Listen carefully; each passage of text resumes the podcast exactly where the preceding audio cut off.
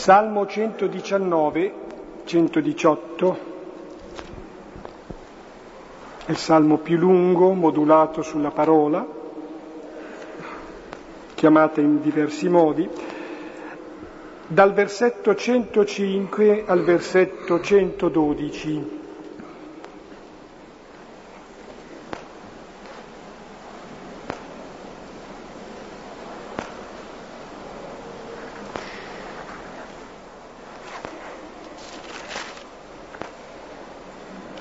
A due cori. Lampada per i miei passi è la tua parola, luce sul mio cammino. Ho giurato e lo confermo di custodire i tuoi precetti di giustizia. Sono stanco di soffrire, Signore, dammi vita secondo la tua parola. Signore, gradisci le offerte delle mie labbra, insegnami i tuoi giudizi. La mia vita è sempre in pericolo, ma non dimentico la tua legge. Gli empi mi hanno teso i loro lacci, ma non ho deviato dai tuoi precetti.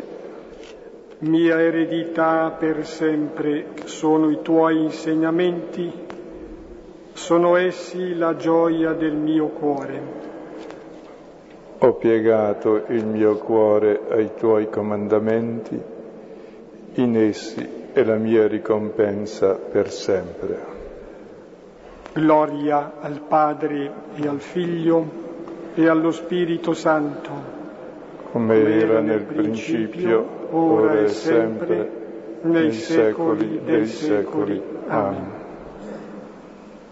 primo versetto che abbiamo pregato diventa proprio una domanda, ma intrisa di ringraziamento, però anche vera domanda perché la parola del Signore sia lampada per i nostri passi e luce sul nostro cammino.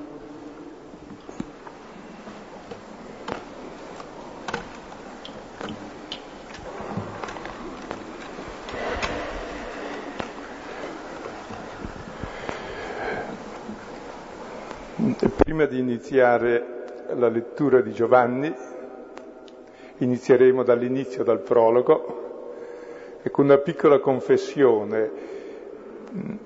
È da trent'anni che ci aggiriamo attorno a questo monte splendido che è il Vangelo di Giovanni. Non abbiamo mai osato affrontarlo col pubblico, abbiamo fatto prima Marco, poi abbiamo fatto Luca, poi Matteo, poi San Paolo, poi altre cose e poi abbiamo detto alla fine, beh, facciamo anche Giovanni, pensavo di lasciarlo per la vecchiaia, eh, ma solo perché si ha un certo timore nel leggere il Vangelo di Giovanni e mi domando perché. Perché una prima lettura di Giovanni direi è il più affascinante, il più ovvio, parla di cose elementari, di festa, di nozze, di pane, di vino, di acqua, di vita, di amore, di morte, le cose più elementari dell'esistenza, che si capiscono immediatamente. Poi dopo ci si accorge, più si sta sopra, meno si capisce quasi. Come la vita, appunto, che sì, è amore, è gioia, è vino, ma è anche fame, tristezza, pesantezza, egoismo, morte. Ed è qualcosa di molto complesso e questo un pochino una, allontana un po', cioè mette soggezione per chi vuole affrontarlo.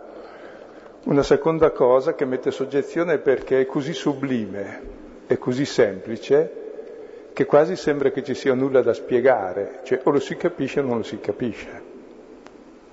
Eh, gli altri Vangeli fanno dei racconti e i racconti li spieghi un po' e capisci cosa vogliono dire. Sono come delle vetrate, le illumini e fai vedere cosa c'è dentro. Giovanni invece non racconta quasi nulla, non c'è nulla da spiegare perché Giovanni è solo spiegazione. È difficile spiegare la spiegazione, come è difficile illuminare la luce. Per cui ci, do, ci troviamo un certo disagio a spiegare Giovanni, perché Giovanni non va spiegato va guardato, va ascoltato, va contemplato. Ecco, il Vangelo di Giovanni è praticamente un dramma il cui protagonista è la parola. Lo vedremo già nel prologo questa sera. E poi in questo dramma ci sono i vari personaggi che siamo noi di fronte alla parola, come reagiamo. E ci accorgiamo con sorpresa che leggendo il Vangelo, nel Vangelo si racconta esattamente ciò che sta accadendo in me mentre lo leggo. Cioè la parola che viene scritta, che c'è nel testo, è esattamente quella parola che nasce in me in quel momento. E per questo dico c'è quasi poco da spiegare, c'è tutto da vedere e da sentire. È praticamente il dramma dell'uomo con la sua parola. E il nostro destino si gioca con la parola, con la parola che viviamo o rifiutiamo. Adesso ancora due brevi parole, poi entriamo subito nel prologo di Giovanni. Ecco, sapete Giovanni ha come simbolo l'aquila, l'aquila vola alto e dall'alto vede tutto, e così è tipico di Giovanni che in ogni singola parte si vede tutto il Vangelo sempre. Ogni piccolo dettaglio risuona già de- della totalità e contemporaneamente anche come l'aquila ha la capacità di fissare un dettaglio di tutto il panorama vasto e ingrandirlo all'infinito e ci si accorge che in Giovanni anche il dettaglio minimo occupa tutto l'orizzonte e sono così delle sorprese che si fanno un po' leggendo Giovanni. E un'altra sorpresa di Giovanni è che mentre gli altri Vangeli raccontano la trasfigurazione al centro della vita di Gesù come l'episodio fondamentale della sua esistenza, Giovanni non la racconta, come tante altre cose. Non la racconta perché tutta la vita di Gesù è vista con occhio trasfigurato. Cioè, dopo molti anni, è l'ultimo evangelista che ha scritto, si rivolge a persone che già conoscono il Signore, conoscono la sua vita e vuole dar loro una visione più alta e più profonda di questa vita di Gesù, attraverso appunto non più il racconto di fatti, ma la contemplazione in modo che si veda ciò che avviene in noi nell'impatto con la parola. Ecco, direi no, che se gli altri Vangeli, la parola è come un seme, no? se gli altri Vangeli sono come il seme che entra in noi, Giovanni ci fa vedere come questo seme cresce in noi fino a diventare una pianta, ecco, l'albero stesso della gloria di Dio. Ecco, direi queste possono bastare come introduzione no, del Vangelo di, di Giovanni e la migliore introduzione è sempre quella di entrare, quindi entriamo. E di Giovanni allora leggiamo quello che è detto il prologo, che è come un po' il preludio in cui risuonano i temi che poi saranno via via sviluppati. Quindi dal Vangelo di Giovanni, capitolo primo, versetti 1-18. Leggiamo una traduzione aderente al testo greco, riteniamo possa essere suggestiva eh, di una riflessione e una comprensione maggiore. In principio era la parola e la parola era presso Dio e la parola era Dio. Questa era in principio verso Dio. Tutte le cose furono per mezzo di lei e senza di lei neppure una cosa fu. In ciò che fu fatto era vita e la vita era la luce degli uomini, e la luce splende nella tenebra, e la tenebra non la afferrò. Ci fu un uomo inviato da Dio, Giovanni il suo nome. Questi venne per una testimonianza, per testimoniare sulla luce, affinché tutti credessero per mezzo di lui. non era lui la luce, ma per testimoniare sulla luce. La parola era la luce vera che illumina ogni uomo venendo nel mondo. Nel mondo era e il mondo fu per mezzo di lei e il mondo non la riconobbe. Venne nella sua casa, nella sua proprietà, e i suoi non l'accolsero. Ma a quanti la presero diede il potere di diventare figli di Dio a coloro che credono nel suo nome, i quali non da sangue né da volontà di carne né da volontà di uomo, ma da Dio furono generati. E la parola divenne carne e s'attendò tra noi e contemplammo la sua gloria, gloria di unigenito dal Padre, pieno di grazia e verità. Giovanni testimonia di lui e ha gridato dicendo, questi era colui del quale dissi, colui che viene dopo di me è diventato avanti di me perché era prima di me. Infatti dalla pienezza di lui noi tutti ricevemmo grazia su grazia, poiché la legge fu data per mezzo di Mosè, la grazia e la verità fu per mezzo di Gesù Cristo. Dio nessuno l'ha mai visto, l'unigenito Dio che è verso il seno del Padre, egli l'ha narrato. Ecco il prologo che abbiamo appena letto, posto all'inizio del Vangelo, ecco, ci presenta il protagonista del Vangelo, anzi la protagonista. La protagonista del Vangelo di Giovanni è la parola. E questo brano è un inno alla parola che probabilmente c'era già prima di Giovanni e Giovanni l'ha preso, l'ha modificato e l'ha messo all'inizio del Vangelo quasi come un indice di ciò che tratterà nel Vangelo. Anzi, più che un indice è bello, invece che fare un indice fa un inno, una poesia. Di Dio si parla meglio in poesia che negli indici analitici. Ecco. Anzi, più che una poesia, questo inizio direi è un preludio dove vengono toccati tutti quei temi che poi verranno sviluppati nel Vangelo, il tema della vita, il tema della luce, il tema dell'accogliere, il tema della testimonianza, il tema della grazia, della pienezza, della visione della gloria, del diventare figli di Dio. Cioè, tutte le parole che nel Vangelo verranno poi svolte in tutta la loro implicanza vengono già qui accennate in, nei motivi fondamentali. Poi dal punto di vista della storia, della teologia, eh, questo brano è una miniera, è una miniera da cui hanno attinto tutte le eresie, ma anche tutta la teologia sulla Trinità, sull'incarnazione. Quindi questo brano è veramente un condensato così forte che è tanto bello da leggere è tanto difficile da spiegare e questa sera diamo una spiegazione sommaria in modo che entriamo nel Vangelo e poi di mano in mano tutti i singoli temi che questa sera vediamo verranno trattati nelle varie sere.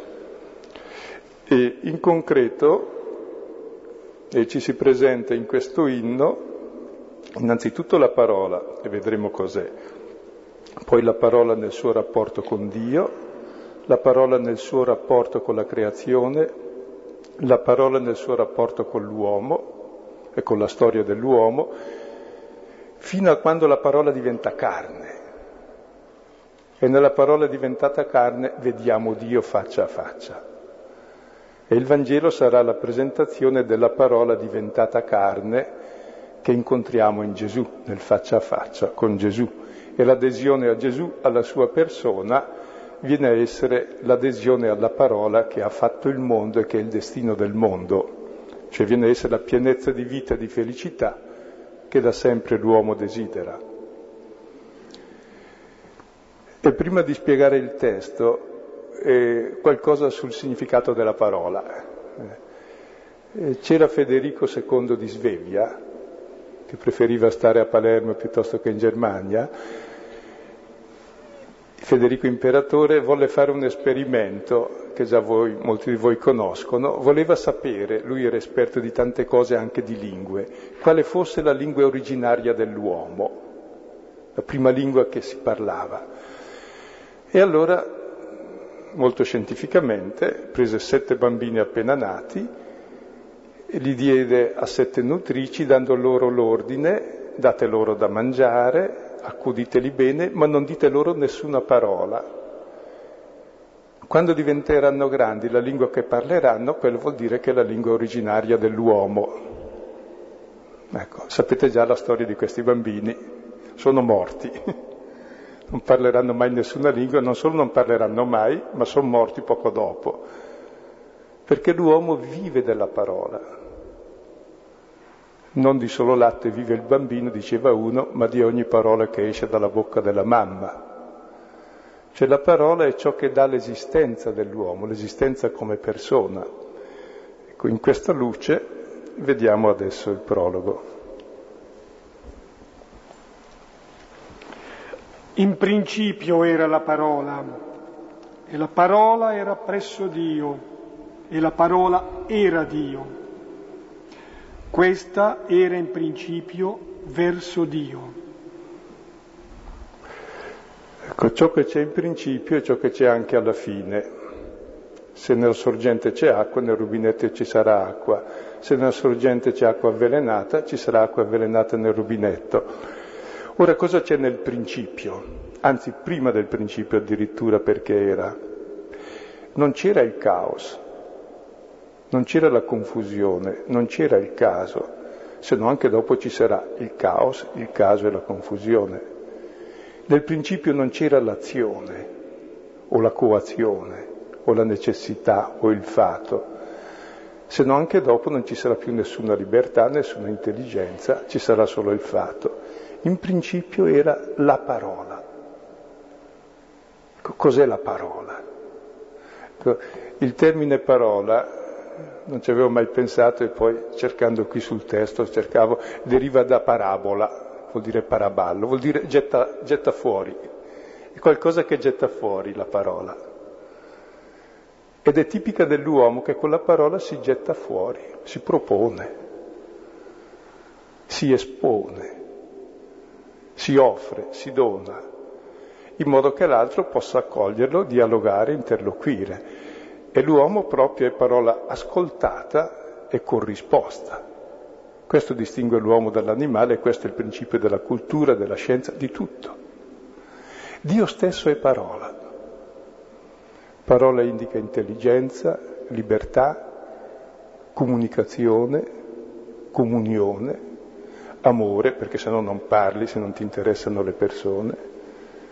Alla fine uno che parla, alla fine non dice delle cose, dice se stesso, se dice la verità quindi si comunica. Tant'è vero che per dire che due si vogliono bene in molti dialetti si, di, si dice si parlano, proprio così. E la comunione più alta e più profonda è il parlarsi, tant'è vero che poi non ci si parla più e allora è una tragedia. Ecco, Dio è parola, cioè comunicazione, è dono. C'è uno che parla, Padre, uno che ascolta e risponde il figlio e l'amore tra i due. E questo è il principio di tutto. E ciò che sta al principio sarà anche dopo. Perché ciò che deriva dal principio è le caratteristiche del principio. Allora dire che Dio era parola è una scelta ben precisa. E dire che l'uomo è destinato all'intelligenza, alla libertà, all'amore, alla comunione, al dono, alla comunicazione.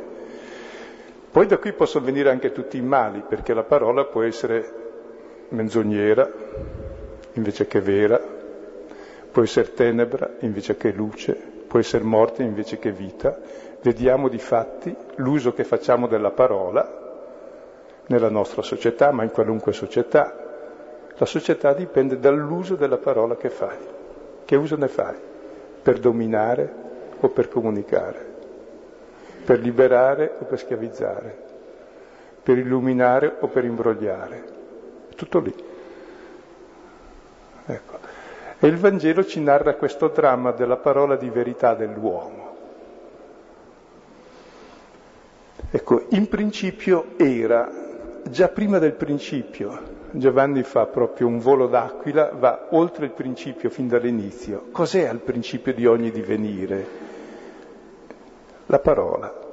E questa parola è rivolta a Dio, c'è il dialogo interno a Dio.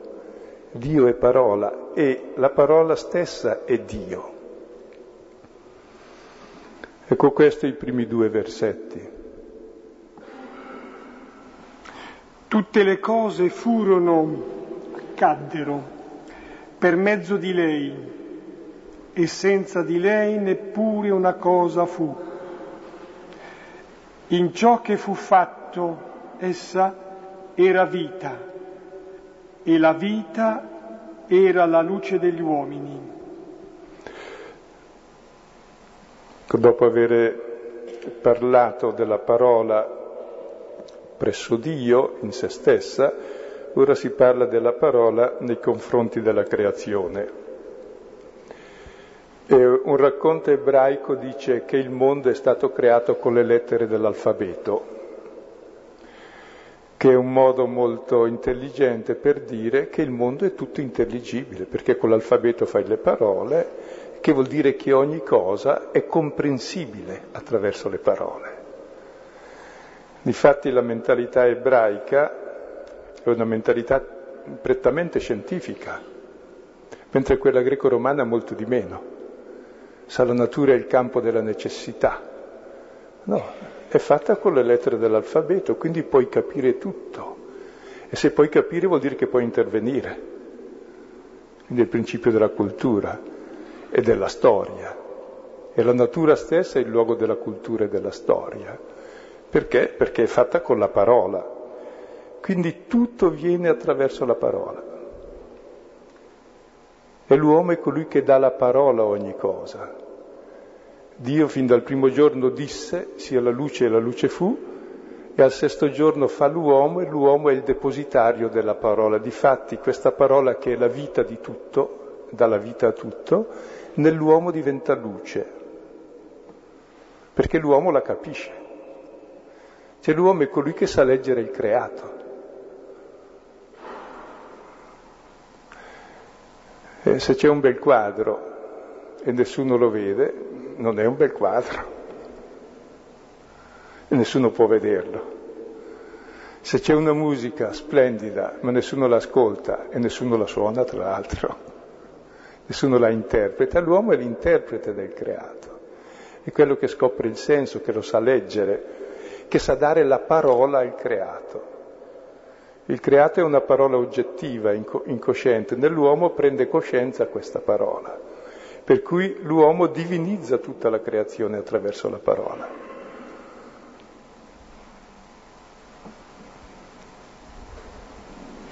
Come se, per dire ulteriormente, risottolineando, la vita che è diffusa da Dio nel creato si accende di consapevolezza, diventa lucida consapevolezza nell'uomo. E però ecco, la luce splende nella tenebra e la tenebra non la afferrò. Ci fermiamo su, questa, su questo versetto che è un pochino una sorpresa. Dice che la parola era dal principio, dice che ha fatto tutte le cose, dice che è la vita di tutto, dice che illumina tutto, dice che è la luce degli uomini, dice che viene nelle tenebre e dice che le tenebre non l'afferrano. Cosa vuol dire? Vuol dire che c'è una resistenza alla parola, alla luce e alla verità. È ciò che sperimentiamo tutti. C'è il mutismo, c'è un'oscurità, c'è una menzogna, c'è una paura in noi che non afferra la parola. E la parola afferrare è un doppio senso e vedrete che nel Vangelo di Giovanni eh, ci sono continui do, doppi sensi e poi vedremo perché.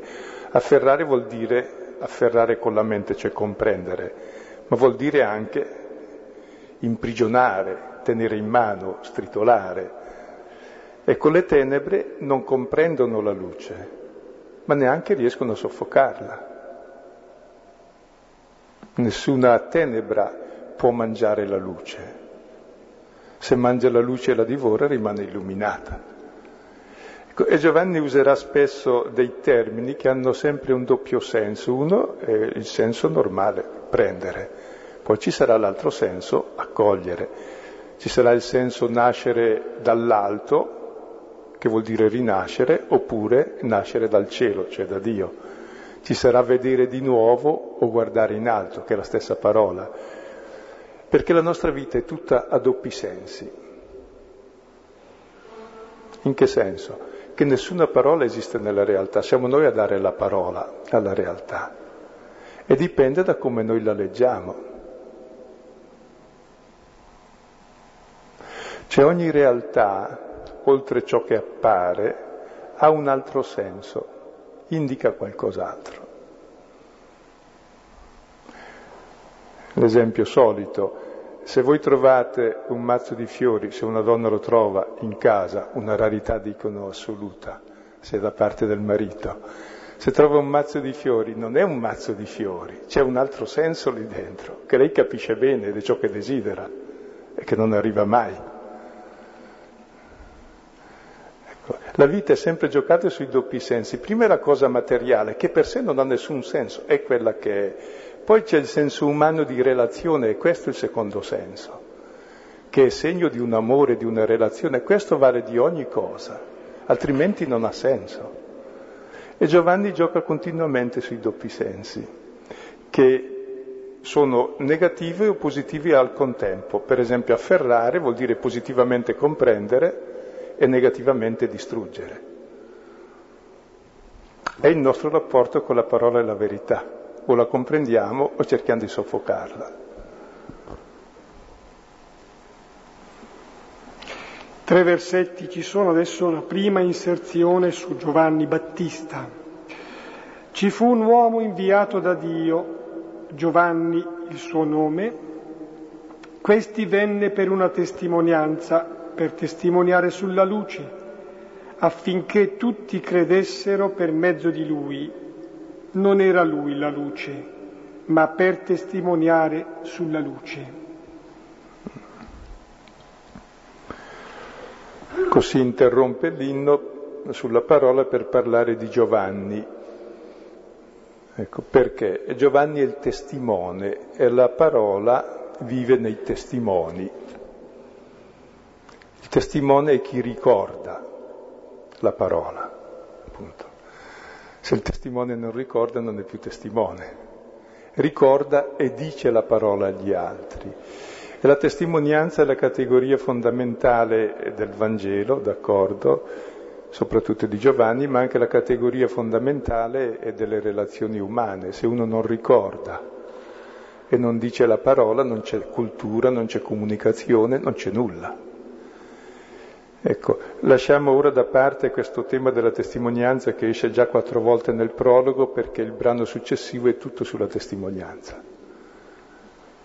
Perché la testimonianza è proprio la parola che passa dall'uno all'altro e ognuno in quella parola si ritrova, la accoglie, si arricchisce di quella parola, la arricchisce con la sua esperienza, la trasmette all'altro e quindi la parola è il luogo dove è testimoniata tutta l'esperienza umana.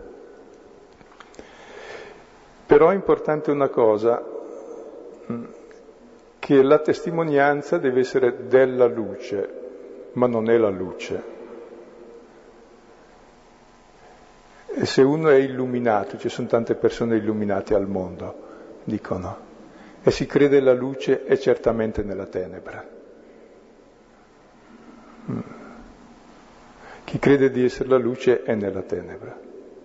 L'illuminazione è un'altra cosa, è ricordare una verità che non ho inventato io, perché inventare la verità si chiama dirle bugie, che ho cercato di viverla e poi la trasmetto come posso. Ed è questa la via della verità, che è sempre una ricerca costante di, di verifica e di comunione e di comunicazione, mai conclusa. Non è invece la pretesa di dire verità eterne e gli altri devono aderire perché sei illuminato, vuol dire che sto imbrogliando.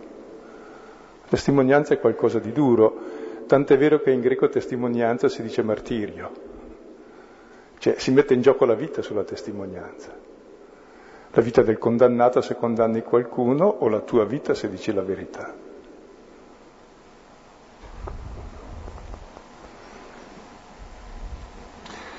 Riprende il soggetto e la parola. Nel mondo era e il mondo fu per mezzo di lei e il mondo non la riconobbe. Venne nella sua proprietà, nella sua casa, e i suoi non la accolsero. Venne, ma a quanti la presero diede il potere di diventare figli di Dio a coloro che credono nel suo nome, i quali non da sangue né da volontà di carne né da volontà di uomo, ma da Dio furono generati. Ecco questa parola che si dice che è luce in ogni uomo, perché ogni uomo, prescindendo dalla cultura, dalla religione, dalle fedi, cerca la verità e non può mentire a se stesso. Ecco, e questa parola che è luce di ogni uomo e dice però stranamente che non è riconosciuta. È il mistero del male che tutti sperimentiamo. Come mai c'è la verità e io non l'accolgo? Cosa c'è sotto? O la lascio perdere? Perché? E tutto il Vangelo è proprio questo dramma del rapporto con la parola, con la verità che non accolgo, che conosco e non riconosco. A chi invece accoglie la parola è dato il potere di diventare figlio di Dio, perché l'uomo diventa la parola che ascolta. La parola informa l'uomo, gli dà la sua forma, gli dà il modo di pensare, gli dà il modo di agire, gli dà il modo di essere.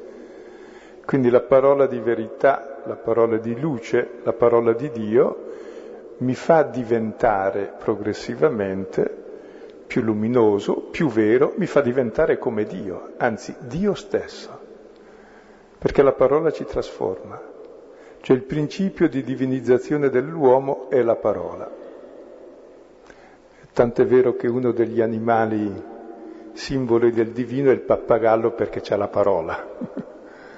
e l'uomo appunto mediante la parola che ascolta diventa Dio, perché uno è la parola che ascolta, perché pensa secondo quella, agisce secondo quella, diventa come quella.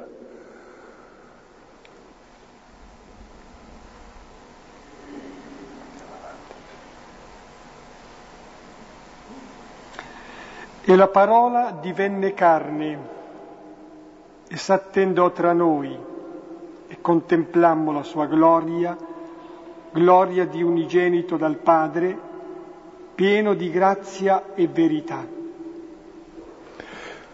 Ecco, questo è il centro dell'inno. Spieghiamo molto sommariamente perché non vogliamo andare oltre il tempo. Ecco, questa parola che era presso Dio, questa parola che ha creato il mondo, questa parola che è in ogni uomo, questa parola che è testimoniata dai saggi di tutti i tempi, questa parola che è testimoniata dai profeti, questa parola che è testimoniata da Giovanni, questa parola diviene carne. La parola diviene carne, cioè cambia l'economia della parola. Una parola che diventa carne. Come fa a diventare carne una parola?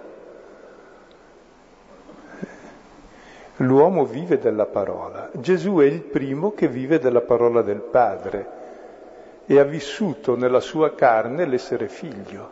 Per questo ci manifesta la nostra verità di figli e di fratelli. È venuto a dirci questo e nulla di più.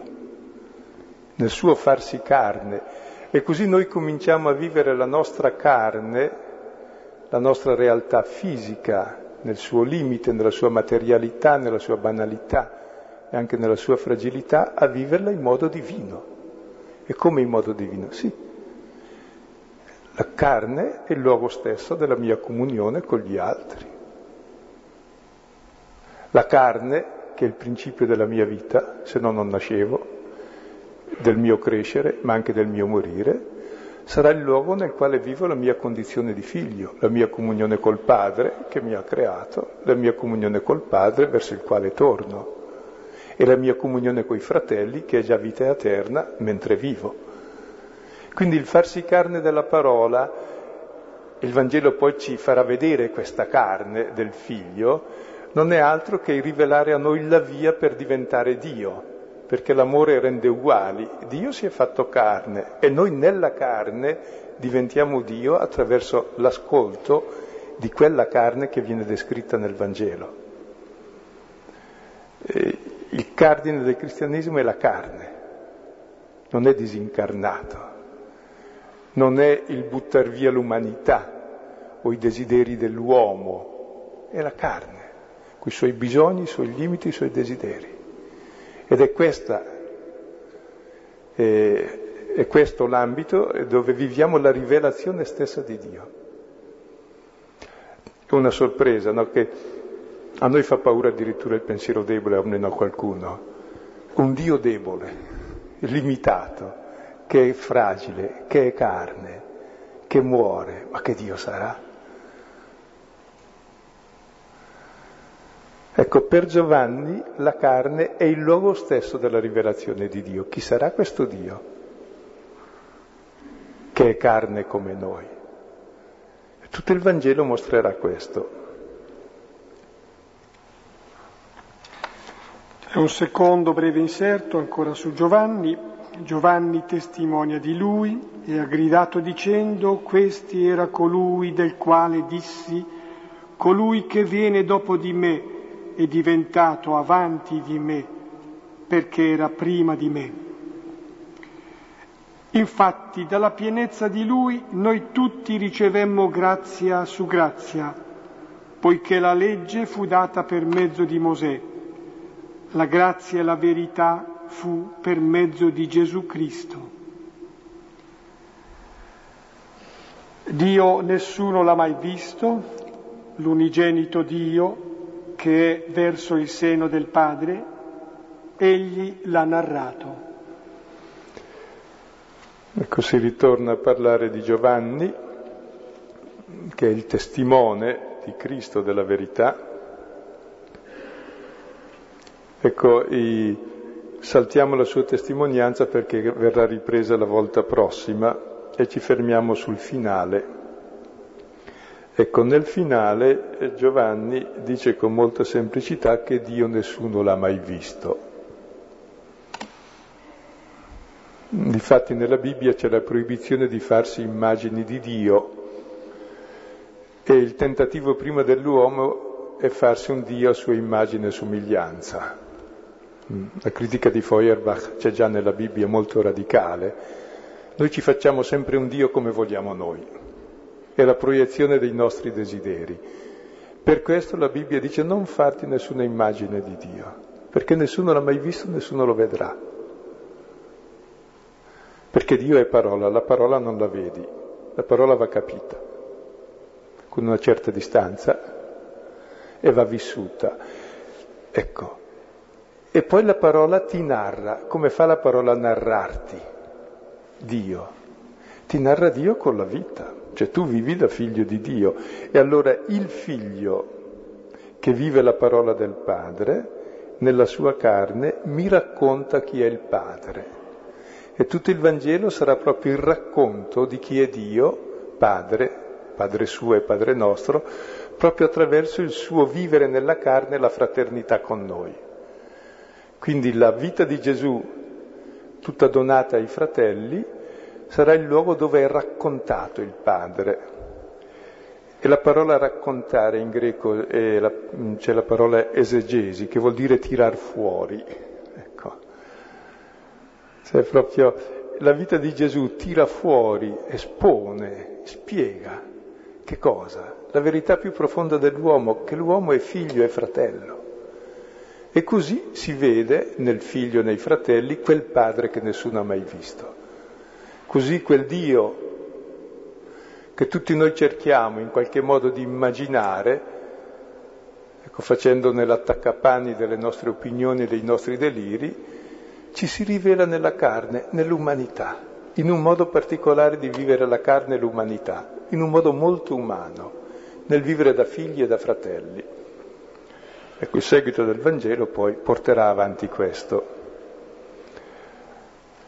Ecco, abbiamo preferito iniziare invece di fare tante spiegazioni e introduzioni e leggere l'inizio del Vangelo. Capisco che è un po' ostico questo inizio, comunque ritenete che al principio è la parola. La parola è comunicazione e comunione, scambio e amore. E questa parola si fa carne si fa storia, si fa corpo. La parola va vissuta nella quotidianità ed è in questa parola che si gioca, parola vissuta, che si gioca il destino dell'uomo e il destino stesso di Dio.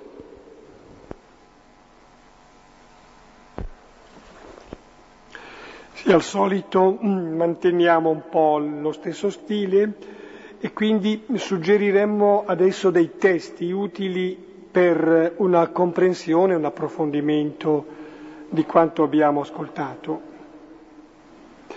Bene, innanzitutto il Salmo 119, da cui abbiamo preso lo spunto per la preghiera d'inizio. Poi Genesi al capitolo primo, il duplice racconto della creazione dell'uomo, ma anche il racconto della creazione poi dal libro del profeta Isaia, 55, 10 seguenti, dal libro dei Proverbi, capitolo ottavo, 22, 31,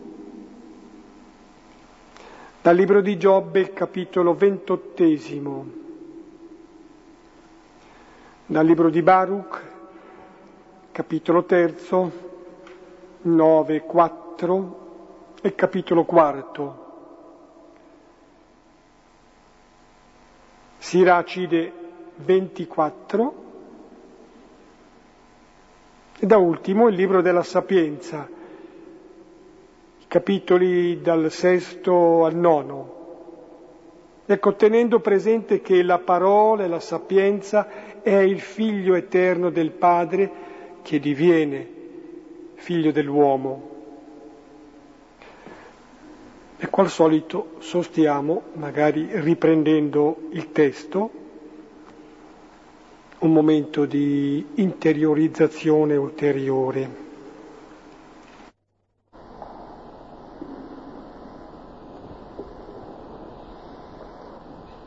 Eh, vorrei sapere qualcosa di più a proposito delle tenebre che non hanno accolto la luce perché mi pare che anche nella Genesi c'è qualcosa riferito alle tenebre che non è cosa buona dividere le tenebre dalla luce, mi pare, no?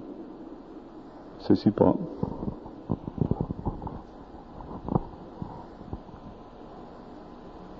E il tema è trattato mm, molto in lungo e in largo nel seguito del Vangelo, soprattutto il capitolo nono, dove c'è la guarigione del cieco e Gesù si proclama la luce e tutto il Vangelo è presentato un po' come la nuova creazione dell'uomo attraverso la parola.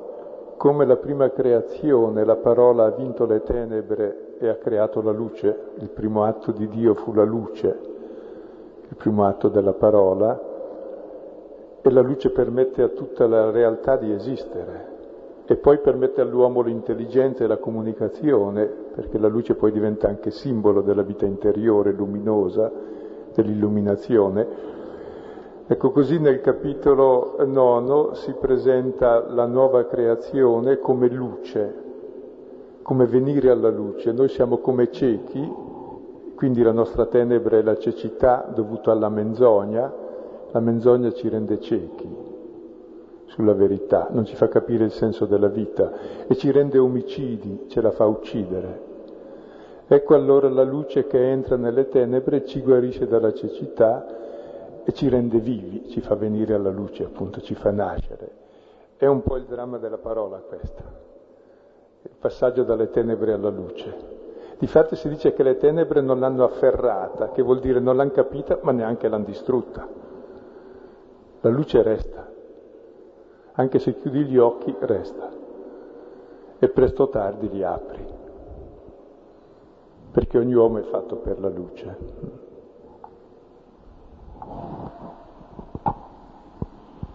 Anzi, la sorpresa più grossa di tutto il Vangelo, ma anche di Gesù, è dire ma come mai non credete alla verità che pur desiderate? Come mai non aprite gli occhi alla luce, eppure gli occhi sono fatti per la luce? Che è il nostro mistero profondo. Come mai eh, facciamo il male, facciamo le guerre, facciamo le ingiustizie? E sì che siamo fatti per la pace, per l'amore. Come mai? È il grosso problema, è il grosso dramma dell'uomo. Perché? dipende da quale parola ascoltiamo. Ascoltiamo la parola che ci fa figli, ci fa fratelli, ecco allora che nasce un modo di vivere che diventa nella luce. Ascoltiamo, ascoltiamo invece un'altra parola che non ci fa riconoscere come figli, non ci fa riconoscere come fratelli, vogliamo essere dei padri eterni, ecco un altro modo di vivere che rovina noi e gli altri e che crea resistenza alla luce. Io volevo chiedere se quando Giovanni parla appunto dello spirito che ci vuole per accogliere la parola, non il sangue, è un riferimento anche a Matteo, la risposta di Gesù che dà a Pietro, eh, quando dice non la carne e il sangue te l'ha rivelato, quando Pietro dice tu sei Cristo figlio di Dio vivo, ci può essere un riferimento qua? Mm. E Giovanni non si riferisce quasi mai agli altri Vangeli direttamente, anche se li conosce, fa una sua elaborazione mm, più tarda con un'altra ottica, e, però è quello che più ampiamente di tutti elabora il tema dello spirito e certamente si riferisce anche a quanto dice Giovanni, eh, scusa, a quanto dice Matteo in quel punto, ma anche a quanto dice Luca nella concezione per opera dello Spirito Santo. Cioè, tutti gli altri luoghi dove esce lo spirito, sì.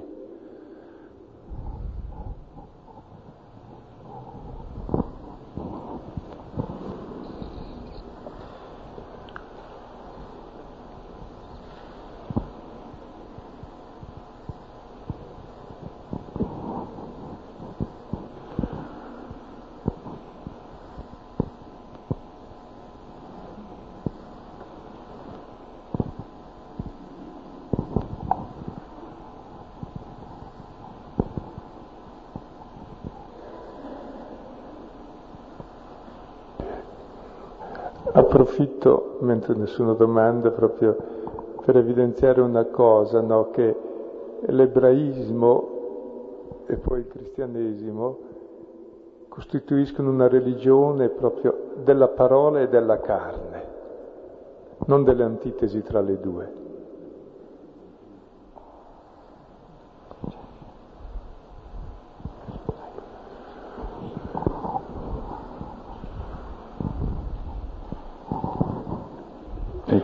Dire l'intelligenza del mondo, della storia, della realtà, la comunicazione, la comunione e tutto il resto. Ah, ancora una parola sulla resistenza.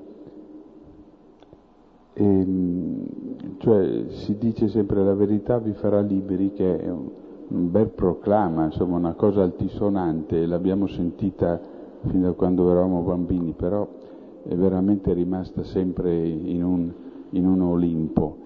E, e poi c'è questa che è comunque strettamente collegato all'evidenza e alla resistenza.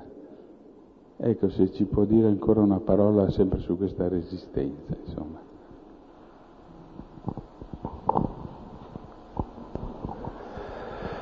Eh, è la cosa più difficile da spiegare perché è inspiegabile e irragionevole questa resistenza. E ed è questa resistenza il fatto che più allerta Gesù stesso nel Vangelo, dice ma come mai è così? Si sorprende. E questa resistenza poi crescente addirittura. Come mai nell'uomo c'è desiderio della verità e resistenza alla verità? Desiderio della vita e istinti di morte. È il nostro mistero effettivamente. E la risposta che dà mm, Giovanni è che la resistenza alla verità è perché non abbiamo conosciuto la verità, non l'abbiamo sperimentata, non ci è stata testimoniata, perché la verità va testimoniata, va vissuta. Se per esempio uno non ha avuto esperienze di amore, che è la verità di essere figli, gli puoi dire tante cose su questo, ma avrà resistenza ad accettare di essere figlio, accettare i genitori, perché gli è mancata la testimonianza di questa verità. E allora proprio la carne di Gesù e il racconto della sua vita è la testimonianza di questa verità del figlio e del fratello, che può vincere la nostra resistenza. E questa resistenza troverà la sua soluzione soltanto sulla croce, quando la resistenza esce tutta. Più che mettere in croce l'autore della vita non si può. E lui cosa fa? Dà la vita per noi. Ed è lì che cesserà la resistenza, prima no. Mm. Cioè è sulla croce che conosciamo la verità di Dio, uno che non mette in croce nessuno ma dà la vita per noi. E lì cessa la nostra resistenza a Dio, mentre giustamente prima resistiamo perché pensiamo a un Dio così terribile che se c'è va ucciso subito. Solo quando vediamo che invece noi lo uccidiamo perché uccidiamo noi stessi e uccidiamo anche lui, che è la nostra verità più profonda, e lui ci perdona e dà la vita per noi, allora diciamo, boh, questo Dio mi interessa già di più. E praticamente mh, il Dio di Gesù è davvero l'uccisione di Dio e del Dio che immaginiamo e che va ucciso cioè di tutte le nostre proiezioni su Dio, il Dio violento, il Dio della morte, il Dio della legge, il Dio che toglie la gioia di vivere, il Dio che è padrone assoluto, che tiene in mano tutto, il pantocrator che stritola tutto. No, Dio è quello che si mette nelle mani di tutti. Dio è parola, che ha la debolezza e la sublimità della parola, che è il comunicarsi. Può essere accettato, capito o rifiutato, non capito si mette in balia nostra e questo è il mistero. Per tornare al tema della resistenza, a cui poi peraltro torneremo leggendo il seguito del Vangelo, credo si possa dire questo, che ciò che chiamiamo resistenza in fondo è il mistero del male. E in Giovanni è evidenziato in modo estremamente marcato. E questo fa bene a noi perché magari noi viviamo e anche vediamo le cose in termini piuttosto sfumati, per non dire eh, così, grigi. Il Vangelo in modo molto netto. La resistenza al mistero del male è grandissimo, però è più grande ancora la forza, la forza e l'amore del Signore che vince e ha l'ultima parola circa la resistenza e il male. Questo è importante. Cioè conoscere il mistero del male e sperimentare la forza del bene, del bene che il Signore vuole a noi, dell'amore che il Signore vuole a noi.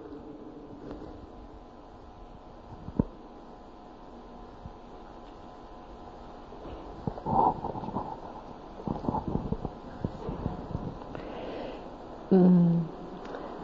È stato detto eh, Dio è parola, è la parola, il figlio è l'ascolto, almeno io l'ho colto così, e l'amore unisce i due. Allora mh, mm, mi è venuto da domandarmi, eh, la nostra posizione quale è?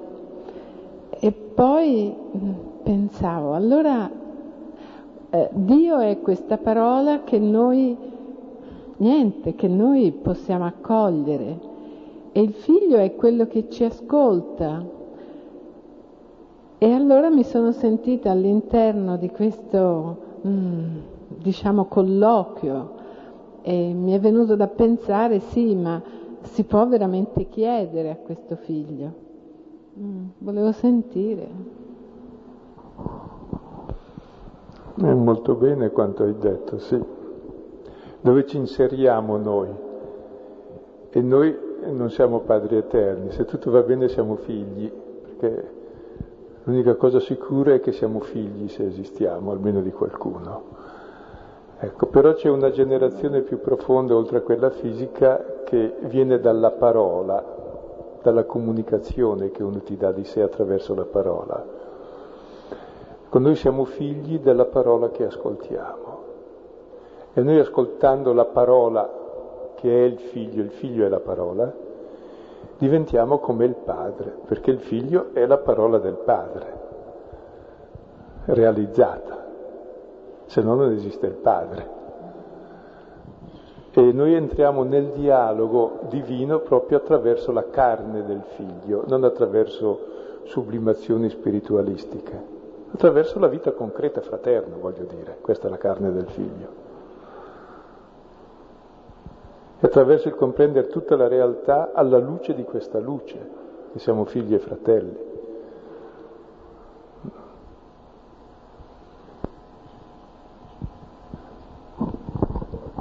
Eh, faccio un po' fatica a capire una cosa.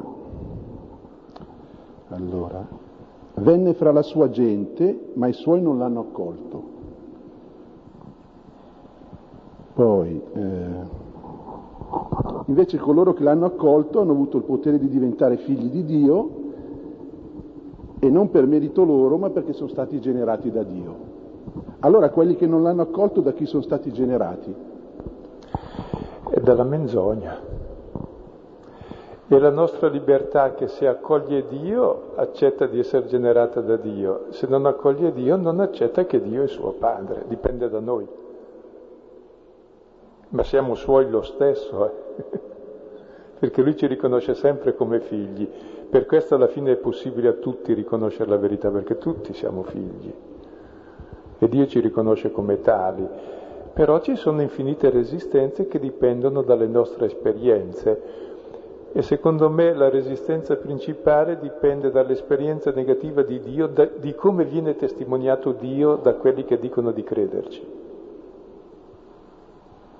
Questo non lo dico io, lo diceva già Isaia, poi anche Paolo, per cui, e poi anche il Concilio Vaticano II.